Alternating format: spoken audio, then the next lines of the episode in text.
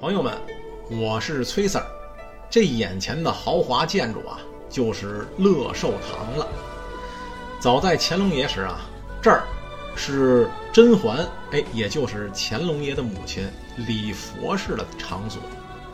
同时呢，乾隆爷为母祝寿啊，也是在这儿。后来到了垂帘听政时啊，这儿就变成了慈禧老佛爷的寝宫了。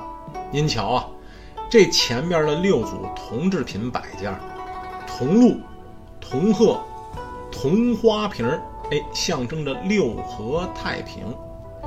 这院子的正门啊，叫水木自清，其实呢就是个小码头。这上面啊还有一座探海灯杆，哎，挂灯笼用的。想当年老佛爷可是乘船到这儿的，哎，于是呢这灯笼就挂起来了。等慈禧啊回紫禁城时，这灯笼呢再摘下来，其实就是个标志。另外在这当院里啊，您还能看见一块巨大的石头，它这学称啊叫青之秀，俗称呢败家石。为什么呢？得空我讲给您听啊。得，各位爷，咱准备进长廊了。